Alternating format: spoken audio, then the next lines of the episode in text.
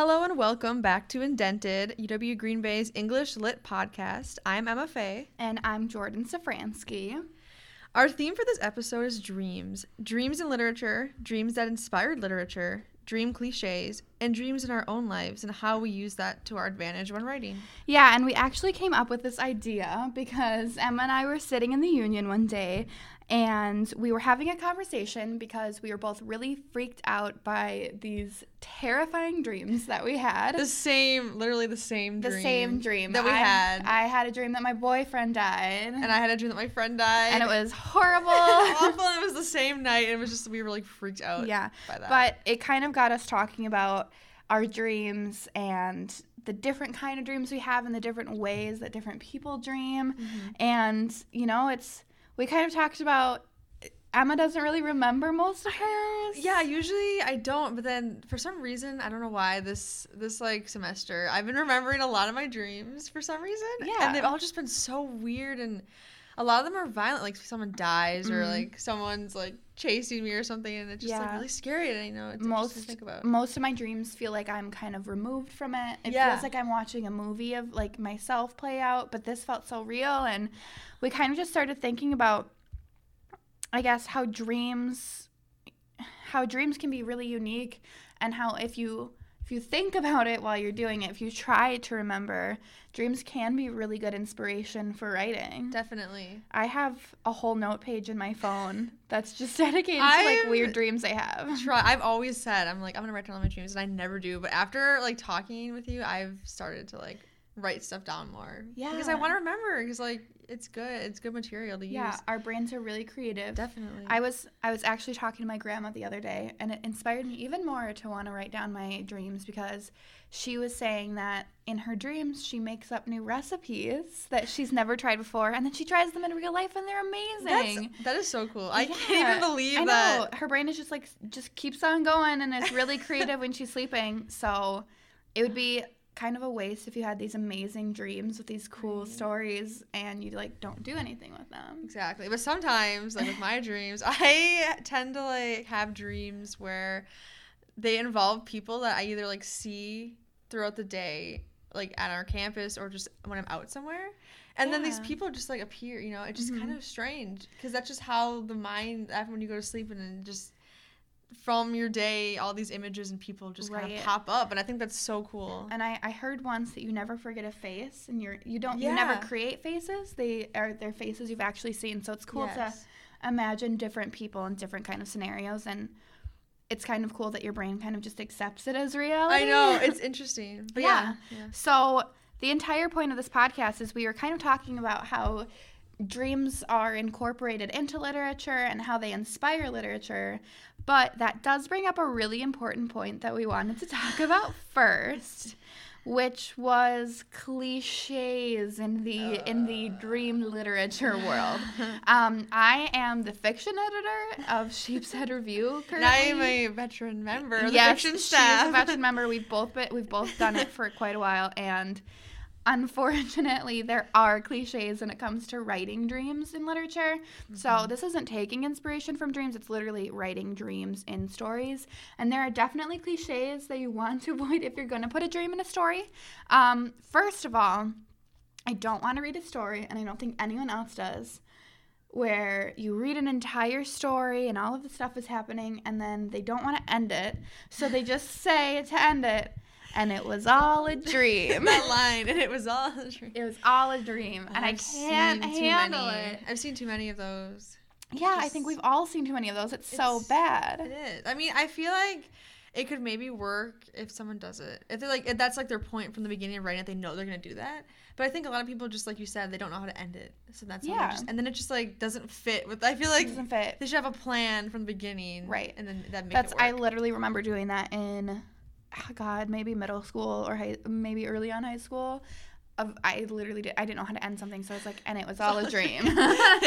Just Yes. don't do that because there's so many don't. other endings. there are. Um I think the only other like cliche in writing dreams is just having if a if a character's trying to figure something out and then all of a sudden they have The a dream yeah they have a dream and the answer just magically comes to them which can happen in dreams like your brain can figure it out before you do um but it can't be like the end all like um a celestial being comes Yeah. to them in a dream and tells them what to do Gives them like a prophecy or something. Right. I just yeah, I feel like that's definitely overdone. Right. And dreams are so much more unique than that Mhm. and far more ambiguous than that. I've never had a dream where I woke up and I was like, this is what that dream meant. Yeah. I've never, I've never, I none of my dreams have single-handedly solved any of my life problems. Right, and like I bought, I purchased a book at um, the store in the mall, and it's about dream analysis. And I've been really interested in like it's really interesting to read, but I love those. they keep talking about how it's they're trying your brain or your mind is trying to like either make sense of something or like get you past something if you're like in this really stressful point in your life Mhm. and like I whenever I have dreams I literally can't figure out right. what my life is like there's so much going on in my life and I can pick out all the stresses but I just can't think of why the Yeah. dreams are there and how they're like helping me Yeah. but that's a And part of it like you said, dreams are our brains trying to figure out to something. figure out- yeah. So there's so many like cool things you can do with Exactly. So don't don't fall into the cliches. And I think that kind of leads That's us a nice, that's Yeah. a segue because some people do it right. yeah, some people do it right, and there are amazing literary examples of dreams that are done right in literature. So I think Emma has the first example that she wants to talk about of people who have done it right exactly. in literature. Well, I'm sure a lot of you have heard of this book before, Alice in Wonderland um, By, by Lewis Carroll. and it's a classic and amazing. And um, but yeah, that one is definitely well done because I Mhm. feel like. I mean, like you say, you didn't really know that it was a dream, and it's I- hard. Yeah, I. So this one is hard because it kind of touches on that cliche that we just talked about, where it's like you don't want to end the book being like, oh, and it was all a All dream. dream. But and I this is coming from I just read this book. I last week just read this book because I'd never read it and it's short. It is, yeah, it's pretty. So I decided to read it. And honestly, Lewis Carroll does a really good job making it believable that this can be a dream the entire time. Because Definitely. so many things that are happening in it are so crazy that the reader kind of has to be, be on board with this very whimsical, fantastical world where And anything feel- can happen. I feel like like yeah, when it all starts, it obviously it's not like he says right out front like, "Oh, she's dreaming now and this is happening." Mhm. But like you said, you can totally tell. And I feel like we talked about how a lot of the stuff that happens, a lot of the characters that she meets, um, are kind of not like I try to find the right word for this. they, they represent. They represent like people of her her Right. life, like her family or whatever, Right. and they kind of represent other like things in society. And I feel like he does that well, where it's kind of like this dreamlike world with like things that are representing Yeah. other things, and I feel like that plays into the whole um, dreaming world, and maybe that's like what Alice is trying to like And- make sense of. and a lot of and the thing I love about Alice in Wonderland is that even though yes, it's accepted that it's a dream, it's still ambiguous. exactly The reader is still left with a feeling of, well, was it a dream or did she experience these things? Is it just something she's going to play off as a dream as she gets older? exactly It's a very open kind of ending and it Yeah. was done really well. it was so that definitely didn't stray into the the cliche, Cliche the bad cliches. no. Yeah. One that I wanted to talk about that I think everyone's going to be very excited about. I completely forgot that it had so many dreams in it, but Harry Potter. I know, and of course Harry Potter. Like, Yeah. who doesn't know? I've I've never read a dream written into literature so perfectly as the way J.K. Rowling did it. Um, Yeah, this is definitely one where when I was like looking through these books, and I like t- like totally did not remember that at Mhm. all. But it, now that I'm like, and it's I think back to me, I'm that's like, like, yes. a good sign that it was written well because it's not sticking out as this huge part of the story. which it doesn't need to, and it's like fits. re- Yeah, it's really nice. And if you don't know what we're talking about, because we really had to think about it We to did. like remember the dreams. So basically, Harry Potter has this connection with Lord Voldemort, the um, the evil character throughout the series. Mhm. And basically, when he sleeps, and sometimes even when he's not sleeping throughout the series, he gets these visions of what Voldemort is doing. So and and J.K. Rowling sets it up very well, where there's a very clear reason why these visions are happening. They're not visions that are coming out of nowhere. Mhm. It's because of the connection they have, and they don't give him clear answers to things, but they're warnings. And then it's That's kind what of, I like about it. yeah, and it's yeah. turned against him. It's it's written so it's incorporated in such a It's not way. like we said before, where this this bean comes out and they're like giving all the answers and like, um, and all and stuff like that. So I feel like it, it was done really well, and it helps with the conflict and Harry's characterization. I feel like Yeah. because he's growing and learning more about um like his connection with Voldemort, and I feel like that using those dreams and utilizing that, I think that helps and it fits really well with the storyline. Mhm. and it Um, and it creates like a, a fantastic conflict between Yes. because he's trying to fend off these dreams. They're not something that he should be Mhm. having because it's a connection with Voldemort that shouldn't be happening. And then all of a sudden they get used. So first they start off as these good things because Mhm. he can see, and then it's turned into this bad thing because they realize Voldemort can kind of switch around what he's seeing. Yeah, and, And- it's interesting because she uses dreams almost as like a um because we think you know dreams as being something good like we're talking about, but this is like a bad Yeah. kind of um rendition or whatever on dreams, and I feel like this works really well because it's it kind of adds the conflict that we said before, but it's right in front of his face, like he can't Mhm. get away from these dreams. They're Yeah. just like facing him head on, and I think that's really cool. Right. And she does Yeah. it in a way where it's it's not an end all be all like solution to anything. No. They're they add conflict, they move the story forward and it's really well written. Definitely. And um obviously there are a lot of other stories that have really great dream scenes in them. Mm-hmm. Um I know I my like favorite classic book ever in the world is Jane Eyre. That has some really good dream scenes. I know um, other books have too, so it's definitely possible. It's possible to do it without being cliche. yeah, it's possible. And kind of moving into the next section, which Emma and I were really excited to talk about, was yes. if you step away from putting your dreams into, you know, putting a dream into a, a story, you can still take inspiration from dreams that you have. Which is why you should always write them down. Right. So, you know, even if you don't feel like you want to write about a dream in a story, like there are so many amazing dreams that I've had where even a little bit of that dream can be turned into a story. Exactly. You, you can pick out little pieces. It doesn't to be like the full thing. But if something Right. sticks with you, it could totally turn into this big narrative that you never even thought Right. of before. Which is and really it's cool. just like sometimes I feel like my brain when I'm sleeping is more creative than I Right. ever am when I'm awake. I So that. I feel like it's well worth it to, I'm whatever it it takes to help you remember these things. Write them down. Pay Yes. attention. See how your dreams are influencing you when you're awake, or if you have lucid dreams, that could be so cool. to, Like play around with the world that you have. And writers have done this before. A Mhm. lot of writers have done this. There are a lot of writers who have taken their dreams and turned them Into- into stories. Exactly. Really good stories. Well, Well, that's a good transition to the Um, really- first one we're going to talk I'll about. say really popular stories. Yeah, that's true. You can be the judge of if they're good stories because the first and maybe most well-known story that was inspired by a dream is Twilight. Yeah, Everyone's favorite. everyone's favorite. You know what? Middle school me would be very happy that I'm talking about Twilight because Same. I was obsessed. For me, it was weird because I actually hated it. I was like, why is Oh, everyone really? obsessed with this?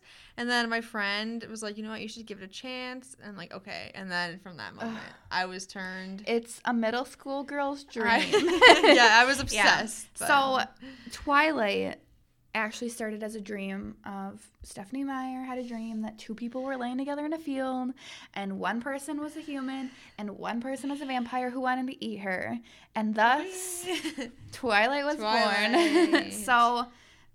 You can love the story, you can hate the story, but it's a really popular story.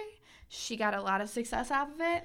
And she Movie used- deal? Yeah, and she's, you know, it's kind of this great legend, I guess, of the mm-hmm. story. It's kind of the way everyone explains it, but she said she felt so compelled to to, you know, put this into a story that she sat up and started writing it that night. Which is awesome. Like I feel like I would definitely do that. Yeah. If I like in the middle of the night woke up, I would have to write it down. 'cause I Right. would forget it. And it was a very small part of the book. yeah. So you can take small parts like that. Mhm. And the next one, which I know Emma's going to be really excited to talk about, so I'll let her do it, is Misery by Stephen King. Yes. And I actually haven't read the book yet, which I know is I'm obsessed with Stephen King. I don't know, I haven't read it yet, but it's on my book list. But I've seen the movie, which is phenomenal. But yeah, this is, I would actually didn't even know that this was from a dream, but it's it's really interesting to see different genres because like Twilight and Stephenie Meyer, Stephen King, totally different. yeah. He kind of took he kind of took a nightmare and turned, and turned it into, into, something, which is another thing. I guess like thinking about dreams and nightmares, even if it's like something like our boyfriend's dying, friends Yeah. dying, um, that can be turned into Right. something. Well, and the interesting thing about my dream that I had, and you had interesting things about your dream too, was my dream, even though it was very, it felt very realistic when I was in it, it was strange because now that I'm out of it and I'm able to look at it, I was clearly in my dream. I, it was like a three day long dream. It was terrible. But I was clearly moving through the stages of grief. I was in denial, and then I was angry, and then I was bargaining, whatever order. But I was crazy. clearly moving through the stages of grief, which is really interesting because I've kind of always been interested in the stages of grief Mhm. and I've always, you know, wondered if that's a thing. I feel like everyone wonders if that's going to happen to them Yeah. and I it was so strange to actually feel it happening to me and then Yeah. being able to analyze it later. So Which we love to do yeah, yeah, I like to analyze everything, but it was really really interesting. It's just like a very interesting idea that I could Mhm. t- put into a story. That's cool thinking about um like you said over three days um thinking of like dreams and continuation because I know I don't know if this happened to you but for me I've had on different nights and this was like there was a, a while in between it wasn't like two nights in a row there was like a few days in between or maybe even like a week Mm-hmm. where I had a dream and then a few days later or like a, like a week later it was the same dream but it was like a continuation of it oh my gosh, that's amazing! I and I don't know it was just the weirdest really thing cool. it was the weirdest thing Have you ever woken up from a dream and then it was such a good or like such an interesting dream? Usually, my dreams are so interesting that I want to go back or because Like- I never know what's going to happen. It's literally like I love stories. Mhm. So, dreams to me are kind of just like discovering a story. exactly So sometimes the story is so good and so interesting that I want to go back go into back, it. yeah. And I wake up and I'm like, no, I want to go back. And then I try to go back asleep and I have been able to get back into the dream a few times. that's cool I did that kind of this morning, but I have no idea what my dream was about. I should have prepared better. I that's just interesting. I I feel like even when you wake up from dreams, I always feel different. Like it's something where you just like you're not totally recovered from it, you're not totally out of it or whatever, and just you physically feel different that day, and it's almost I don't know, Yeah. just that your mind's so powerful, and it's it's just weird to think about. Because Yeah. at least after the dream with my friend dying, I just felt in a weird state the whole day. Mhm, like we me and we saw each other, we knew we were both like it freaking felt. out. It sounds so overdramatic, but I literally felt like I was still kind of recovering from the grief That of losing someone close to you. Yeah. Because it feels so real. and your brain thinks it's I mean Your brain thinks you it's think real. it's real when it's happening. So it's Just it's really which I think I mean writers are empaths. We want to be empathetic with people. And I feel like dreams are the only way we can fully em- Yeah. I mean it's literally experiencing something we've never experienced Mhm. before and I experienced I've never really lost anyone. So, and obviously it's not the same as truly truly losing someone in the real world, but I was able to understand that grief a little better and to know kind of what it feels like, which I feel like is the the best way to be able to write a compelling and Definitely. believable story. Which is interesting to think about taking, like we said, dark, even dark things and nightmares for Mm-hmm. um, dream or for stories. Sorry, and thinking about our next um, author we are going to talk about was Yeah. Edgar Allan Poe, and we were finding things about a lot of his stories kind of came from dreams or things like that that kind of inspired him. Yeah, a a lot, lot, of, of his themes are dark, you know. And I, a lot of his a lot of Edgar Allan Poe's work came from nightmares that he was Yeah. having. which is interesting because I feel like that almost, like you said, can help with coping or Mhm. understanding, and it can also help to like face these things or face these fears by writing it out and just like owning, not owning up to it, but you know what I mean, kind of Right. like taking control. And I feel like we've talked about this kind of in our ghost episode. Writing horror can be so difficult because it's hard to find something that scares everybody. I feel like if you're taking nightmares, that's I mean, that's your base level fear. I feel like you can turn that into writing. So I feel like taking nightmares and turning that into a story is a really cool idea because definitely people are going to relate to that. exactly, and yeah, And and nightmares stick with me more than Oh, anything else. Do. Everything I have, every dream I have is there's never anything really. I mean, it's not like I don't have happy dreams. I feel like a lot of them are like centered around darker things. I don't have happy dreams. I have very exciting. I'm always like on a mission or with a you- like I'm always with a group of people or on an adventure. That's actually Yeah. of cool. one of the dreams I actually have in my phone that I wrote down is like I'm I'm with a group of people and we're in the jungle and we're exploring. Th- it's just crazy. Yeah, awesome. Yeah, but I feel like you know that stuff can be turned into Oh, yeah. stories super easily, as long as you don't end it with "it was all a dream," because that would be bad. yeah, that. Yeah, That'd be good. yeah, but. I mean, it's super easy to, to take dreams and turn them into your I stories. I've definitely tried to use that. I know in our novel writing workshop, yeah. we um, Dr. Meacham, um, we did this exercise where we took a character or any character in our novel that we were writing Mhm. and kind of just experimented with trying to like put a dream in there.